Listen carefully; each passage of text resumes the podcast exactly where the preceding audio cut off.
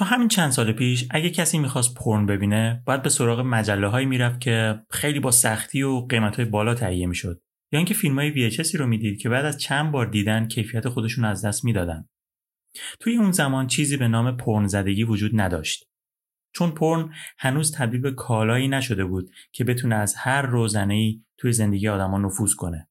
ولی الان در عصر اینترنت پرسرعت و سایت های استریمینگ پرن و گوشی های هوشمندی که همه جا با ما هستن برای اولین بار در طول حیات بشر روی کره زمین رابطه جنسی آدم ها تبدیل شده به کالایی به نام پرن. این کالا سه تا ویژگی اصلی داره. اول اینکه در دسترس همه است دوم اینکه رایگانه و سوم اینکه شخص استفاده کننده از پرن به راحتی می‌تونه ناشناس باقی بمونه. این سه تا ویژگی باعث شده که ما وارد دورانی بشیم که دیگه لازم نیست دنبال پرن بگردیم و پیداش کنیم بلکه این پورنوگرافیه که دنبال ماست. اینجاست که پرن زدگی شروع میشه. من اروند ملا هستم و این پادکست پرن زدگیه.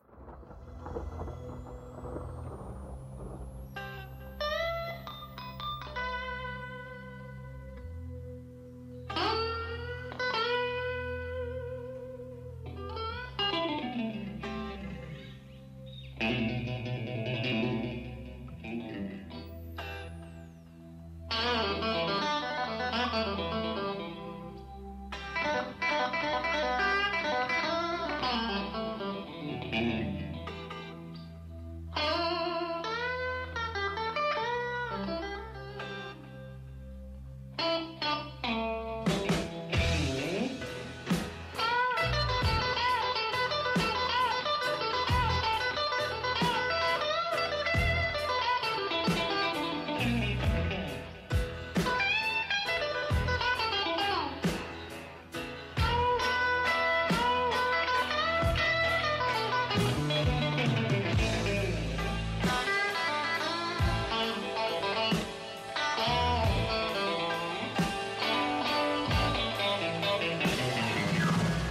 خیلی از چیزها وقتی بین آدما خیلی گسترش پیدا می‌کنن و اثرات منفی شدیدشون معلوم میشه تازه دانشمندا رو به این فکر میندازن که دربارهشون تحقیق کنن و ببینن که واقعا اثرات منفیشون چیه و چطور میشه جلوی گسترشش رو گرفت.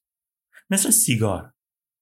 تا سالیان سال بعد از اختراع سیگار هیچ تحقیق علمی وجود نداشت که نشون بده سیگار با سلامتی آدمها چی کار می‌کنه. موقع این تحقیقات شروع شد که کم کم اثرات منفی سیگار روی بشر خودش رو توی قالب بیماری های مختلف نشون داد.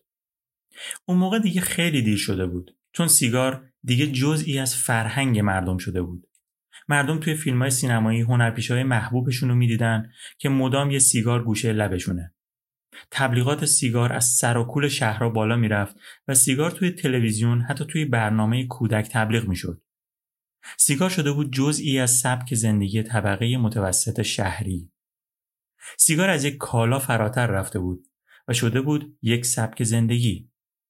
وقتی این اتفاق افتاد دیگه شما هر چقدر عکس ریه سیاه شده و جیگر پاره پاره شده روی بسته سیگار را چاپ کنین نمیشه اونو از فرهنگ عمومی جدا کرد.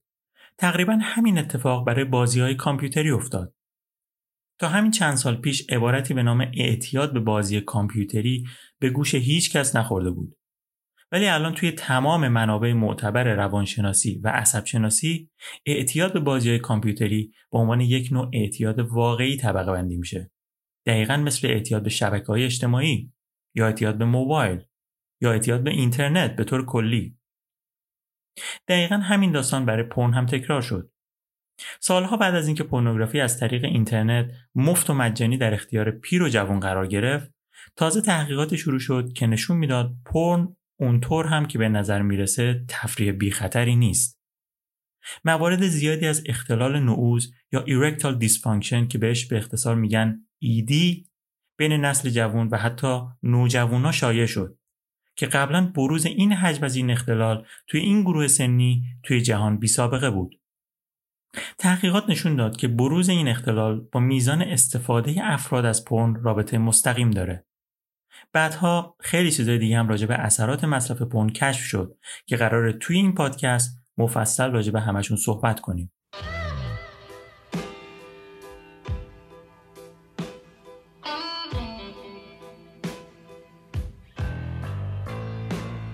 اولین جایی که توش یه سری آدم تصمیم گرفتن پورنوگرافی و خودارضایی رو حداقل برای مدتی بذارن کنار یه انجمن کوچیک اینترنتی بود که توی سایت ردیت شروع به کار کرد به اسم نوفب ایجاد کننده های انجمن نوفب اصلا فکرش هم نمی‌کردن که انجمنشون چند سال بعد تبدیل بشه به بزرگترین پایگاه آنلاین تک پورنوگرافی و خودارضایی با صدها هزار کاربر فعال از گوش و کنار دنیا. راستش اونا اولش اصلا نمی‌خواستن همچین کاری بکنن. اونا اول کارشون رو با یه چالش شروع کردن که کی می‌تونه مثلا دو هفته پر نبینه و خودارضایی نکنه. هدفشون هم صرفا یه چالش بود. ولی بعد از مدتی چالش رو سختترش کردن تا کم کم رسیدن به سه ماه ترک پرن. توی این مدت کم کم آدمایی که توی این چالش شرکت کرده بودن احساس کردن که حالات و احساسات و افکار مثبت و خوبی رو دارن تجربه می‌کنن. چیزی که قبلا یعنی موقعی که مرتب پرن می‌دیدن و خود ارزایی می‌کردن ازش خبری نبود. شروع کردن نوشتن این حالتها و تجربه خوبشون توی همون صفحه نوفب این کار باعث شد گروه گروه آدم های جدید وارد این چالش بشن. به این امید که بتونن همون حالتهای خوب رو تجربه کنن. کار به جایی رسید که الکساندر رودز مؤسس انجمن نوفب که خودش یه روزی معتاد به پرن بود کاملا پرن رو کنار گذاشت. و از اون موقع تا حالا یعنی تقریبا از سال 2010 تا الان تبدیل شده به رهبر جنبشی به نام NoFap که داره ضد صنعت پورن فعالیت می‌کنه و از طریق سایت مستقلشون به نام nofap.com داره به آدما کمک می‌کنه که پورن رو برای همیشه ترک کنن. طی چند سال گذشته سایت ها، NGO ها و مؤسسات مختلفی برای تحقیق راجع به اثرات پورن، آگاه کردن مردم نسبت به پورن و کمک کردن به آدما برای ترک پورن تأسیس شده. صدها کتاب و مقاله در این باره نوشته شده دهها فیلم مستند تولید شده دوره های آموزشی آنلاین ساخته شده کارگاه های آموزشی برگزار شده. حتی چند تا از سخنرانی های تد هم با همین موضوع پورنوگرافی انجام شده. هدف همه این فعالیت ها هم اینه که اولا پدیده پورنوگرافی رو دقیق بشناسن اثرات فردی و اجتماعیش رو ردگیری کنن و آموزش هایی به افرادی که می‌خوان این عادتشون رو ترک کنن بدن. ولی با تأسف بسیار زیاد باید بگم که تقریبا هیچ کدوم از این منابع اطلاعاتی و آموزشی به زبان فارسی ترجمه نشدن. هیچ کتاب فارسی در مورد پورنوگرافی نوشته نشده. حتی ترجمه های زیادی هم به زبان فارسی منتشر نشده. هیچ سایت تخصصی به زبان فارسی در مورد پرن فعالیت نمی‌کنه. هیچ فیلم مستندی دوبله یا حتی زیرنویس نشده. تنها چیزی که در مورد پرن به زبان فارسی وجود داره چند تا مقاله تیکه و پاره است که اکثرا یه سری سایت های زرد فارسی برای جلب کلیک اونا رو منتشر کردن و همش copy paste هم دیگه است. و فکر کنم اگه همه این مطالب رو جمع کنیم 20 صفحه مطلب درست حسابی راجع به پورن به زبان فارسی از توش در نیاد. و این به نظر من فاجعه است. با این چیزایی که گفتم به احتمال زیاد حدس زدین که کار این پادکست چی می‌تونه باشه. توی پادکست پورن‌زدگی من تصمیم دارم منابعی که به زبان انگلیسی درباره پورنوگرافی و همه ابعاد و اثراتش تولید شده رو به زبان فارسی و به صورت خلاصه برای شما بازگو کنم. ما این کار رو با تعریف کردن خلاصه کتابهایی که راجع به پرن توی دنیا نوشته شده شروع می‌کنیم و شاید بعدا بقیه منابع مثل فیلم های مستند و سخنرانی ها رو هم به این مجموعه اضافه کنیم. چون می‌دونیم که فیلم های مستند زیادی درباره پرن ساخته شده و سخنرانی های زیادی هم درباره این موضوع انجام شده. حتی توی تتاکا که اولین و شاید مهمترینشون سخنرانی آقای گری بیلسن درباره اعتیاد به پرن هست که سال 2012 انجام شده. از این آقای گری بیلسن توی این پادکست بیشتر خواهید شنید. یه کتاب داره ایشون به نام Your Brain on Porn یا مغز شما در معرض پرن که یکی از کتاب های تاثیرگذار و اصلی توی موضوع شناسوندن پرن و تاثیرات اونه. که حتما توی این پادکست خلاصش رو براتون تعریف می‌کنیم. خلاصه اینکه امیدواریم تولید این پادکست یک کمک کوچیکی بکنه به پر کردن این خلای بزرگ در منابع فارسی زبان درباره پورنوگرافی.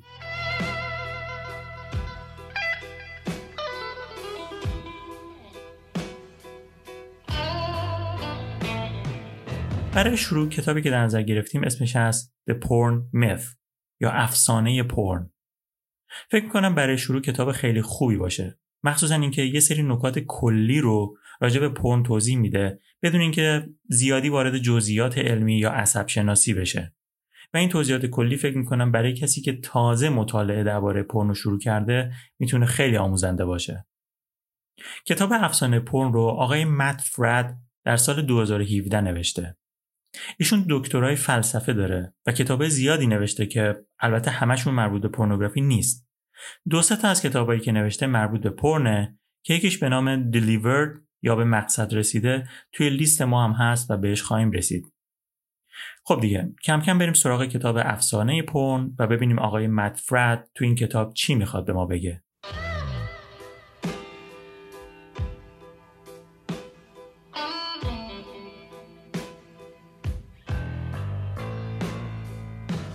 اگه مقدمه کتاب رو بخونین به شما میگه که این کتاب درباره تصورات اشتباهیه که معمولا راجع به پرن وجود داره و اکثر این تصورات به نفع پرنه یعنی پرن رو یه چیز مثبت و حد اکثر بی خطر نشون میده که اشکال خاصی توی زندگی ما انسان ها ایجاد نمی‌کنه. به این تصورات اشتباه میگه افسانه های پرن و میگه که کار این کتاب اینه که این افسانه ها رو دونه به دونه بررسی کنه و نشون بده که هر کدوم چرا غلط و خلاف واقعیته. بعد برای اینکه یه تشبیه کرده باشه و ذهن مخاطب رو به نقش پورنوگرافی توی زندگی ما انسان جلب کنه با یه داستان کوتاه واقعی شروع می‌کنه. میگه یه بابای حشرشناسی به نام لوپول ترابلات در سال 1869 یه اشتباه بدی می‌کنه. این آقا ور یه نوع بید رو از اروپا میاره آمریکا. درخت بید نه حشره بید. این بید اروپایی هم چون دشمن طبیعی توی قاره آمریکا نداشته شروع می‌کنه بیرویه تولید مثل کردن و ظرف ده سال کار به جایی می‌رسه که سطح زیادی از جنگل های آمریکا آلوده به این حشره میشه و در معرض نابودی قرار می‌گیره.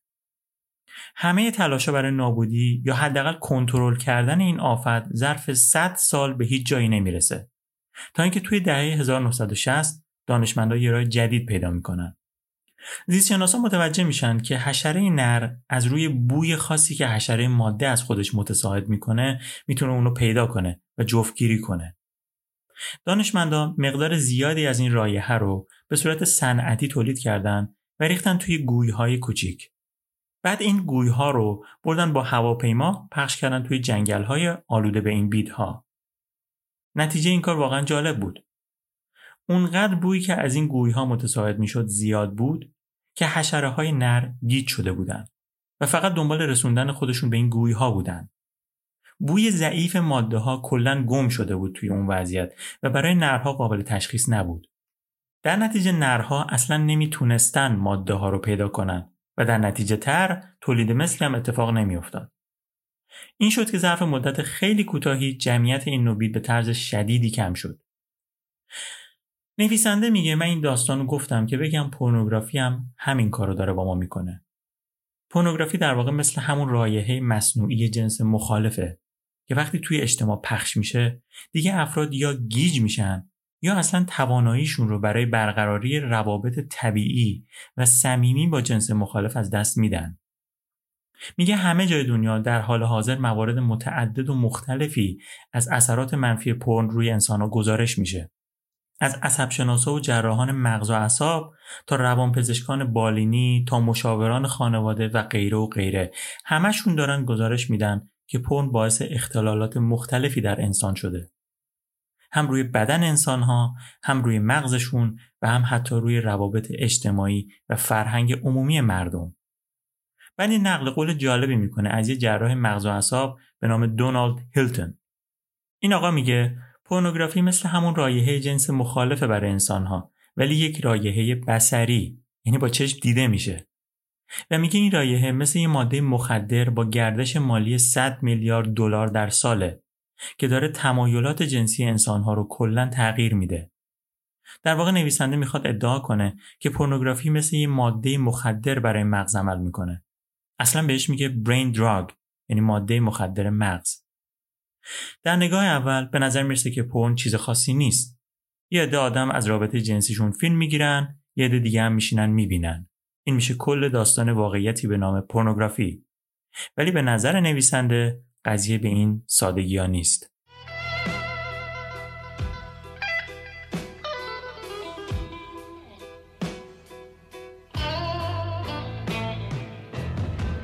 مقدمه کتاب توضیح میده که این کتاب اصلا راجب چیه و هدفش چیه. میگه این کتاب راجب این نیست که بخواد بشر رو از لذت جنسی دور کنه بلکه برعکس می‌خواد نشون بده که لذت جنسی واقعی چیزی نیست که پرن به ما پیشنهاد میده. همینطور این کتاب از دید مذهبی به قضیه نگاه نکرده. یعنی پورنوگرافی رو به عنوان گناه بهش نگاه نکرده بلکه سعی کرده اثرات مختلفی که پرن روی انسانها داره رو جدا از بحث‌های دینی راجع به این قضیه مطرح کنه. نویسنده میگه هدف من از این کتاب توی یک جمله اینه. برملا کردن این دروغ یا افسانه که پورنوگرافی چیز خوبیه یا حداقل اونقدر بد نیست.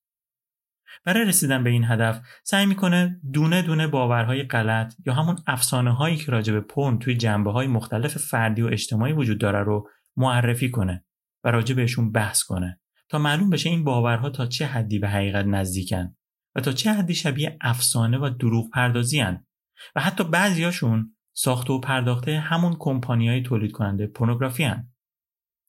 نویسنده میگه معمولا کسایی که خودشونو طرفدار آزادی های فردی و اجتماعی می‌دونن به خاطر باور کردن همین افسانه هاست که فکر می‌کنن طرفداری کردن از پورنوگرافی به معنی طرفداری کردن از آزادیه.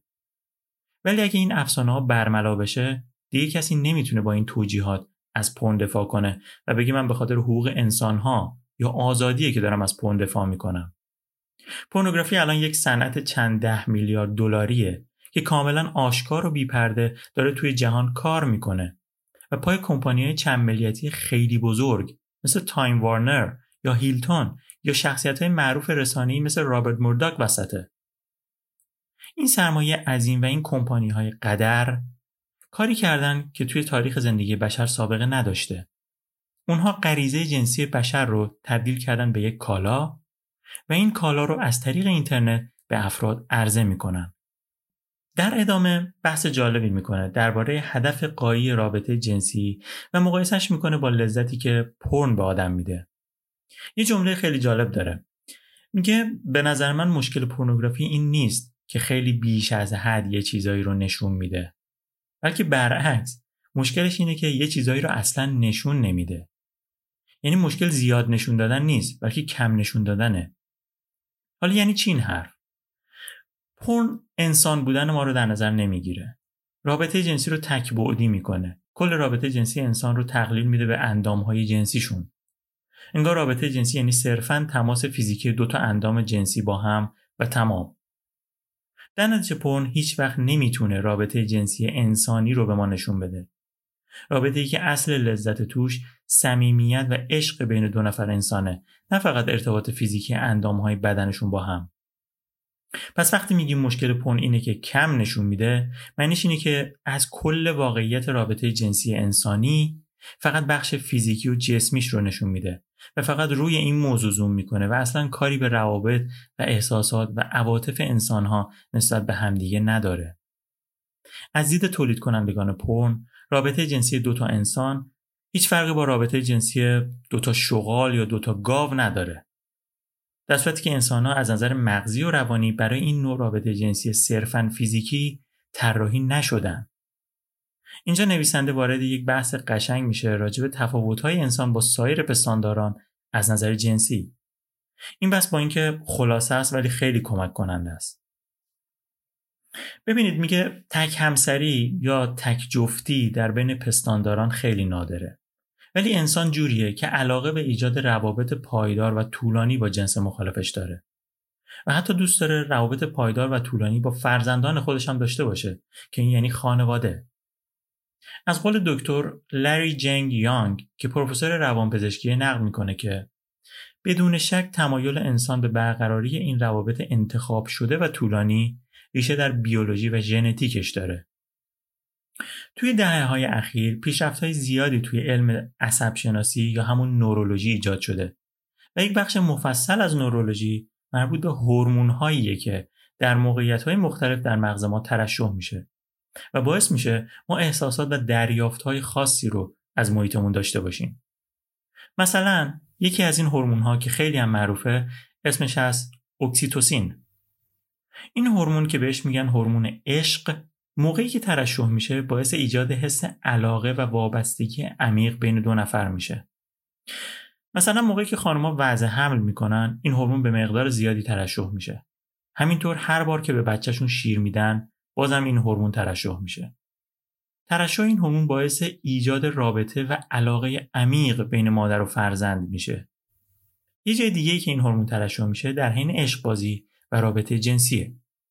معنیش اینه که بدن ما و مغز ما طوری طراحی شده که ما رو به سمت علاقمند شدن و وابسته شدن عاطفی با کسی که باهاش رابطه جنسی داریم سوق بده.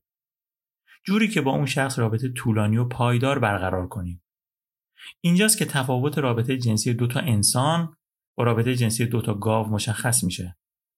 هدف از رابطه جنسی دو تا گاو ایجاد وابستگی طولانی مدت نیست ولی برای انسان اینطوره.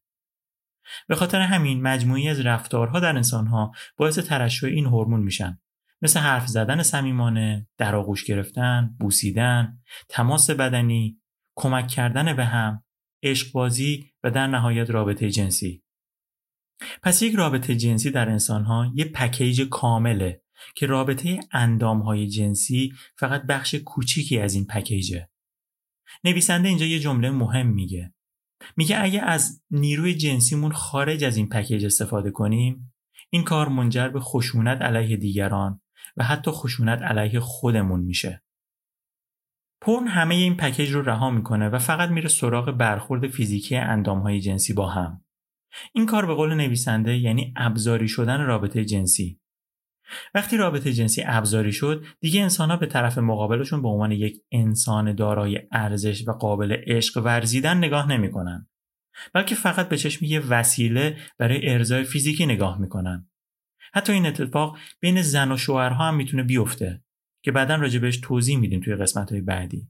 خلاصه کلام این که اگه ما انسان بودن خودمون رو کنار بذاریم و نخواهیم به مفاهیمی مثل صمیمیت، اعتماد و عشق و لذتی که این مفاهیم می‌تونن ایجاد کنن فکر کنیم پرن کاملا طبیعی میشه و هیچ مشکلی نداره. ولی اگه ما خودمون رو انسان بدونیم و بدونیم که از لحاظ عواطف جنسی خیلی از حیوانات متفاوتیم اون وقتی که می‌فهمیم موضوعی به نام پرن می‌تونه چقدر ضربه بزنه به جنبه های انسانی روابط ما.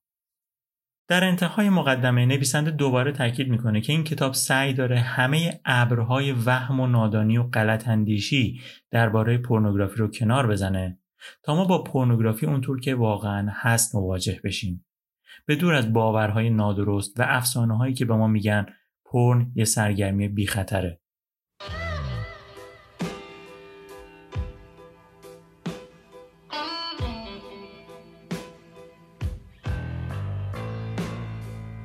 خب مقدمه کتاب تموم شد.